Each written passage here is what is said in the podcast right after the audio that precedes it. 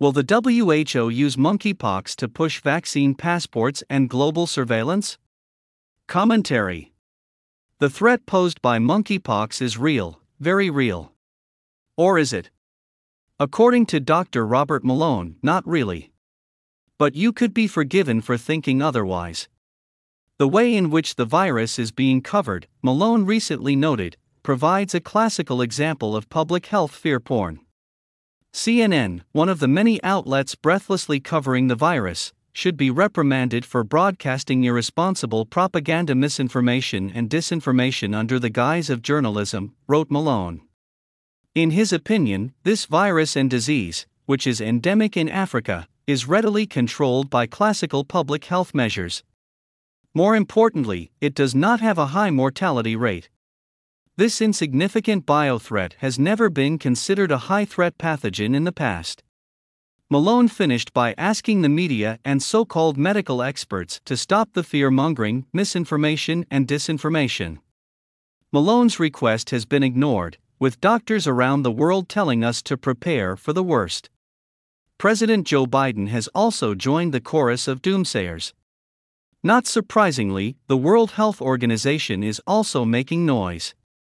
More worryingly, the WHO is making moves, and these moves could have profound effects on billions of people around the world, including those residing in the United States.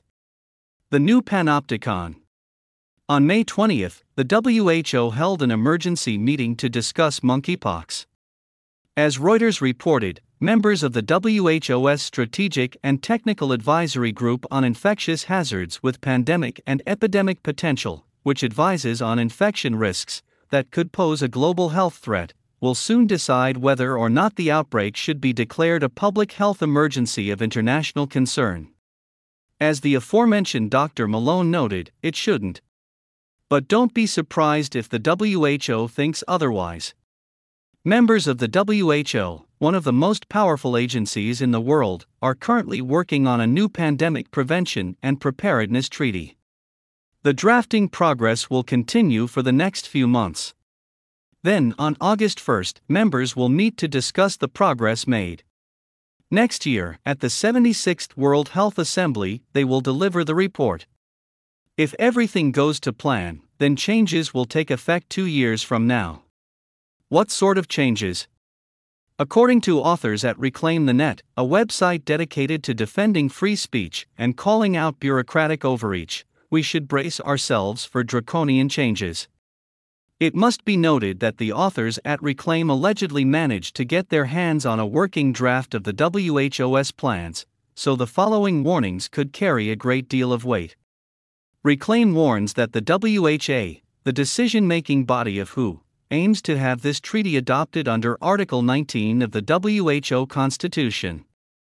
If successful, this will give the WHA the power to impose legally binding conventions or agreements on WHO member states if two thirds of the WHA vote in favor of them. To put that sentence in context, there are 195 countries in the world.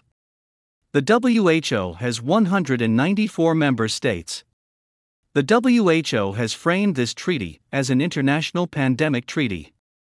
However, the draft obtained by Reclaim shows that the Accord has actually evolved to cover all manner of health emergencies.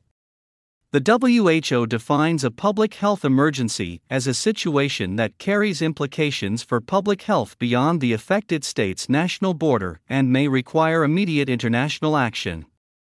The definition is vague, perhaps by design, allowing those in charge to push any agenda, no matter how nefarious.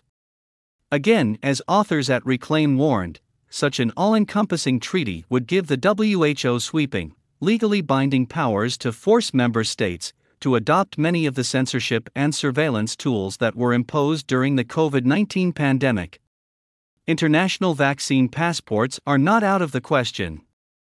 In fact, as the draft outlines, member states will be legally required to fully support the development of standards for producing a digital version of the International Certificate of Vaccination and Prophylaxis. Moreover, the WHO will seek to normalize the use of digital technology applications for all international travel.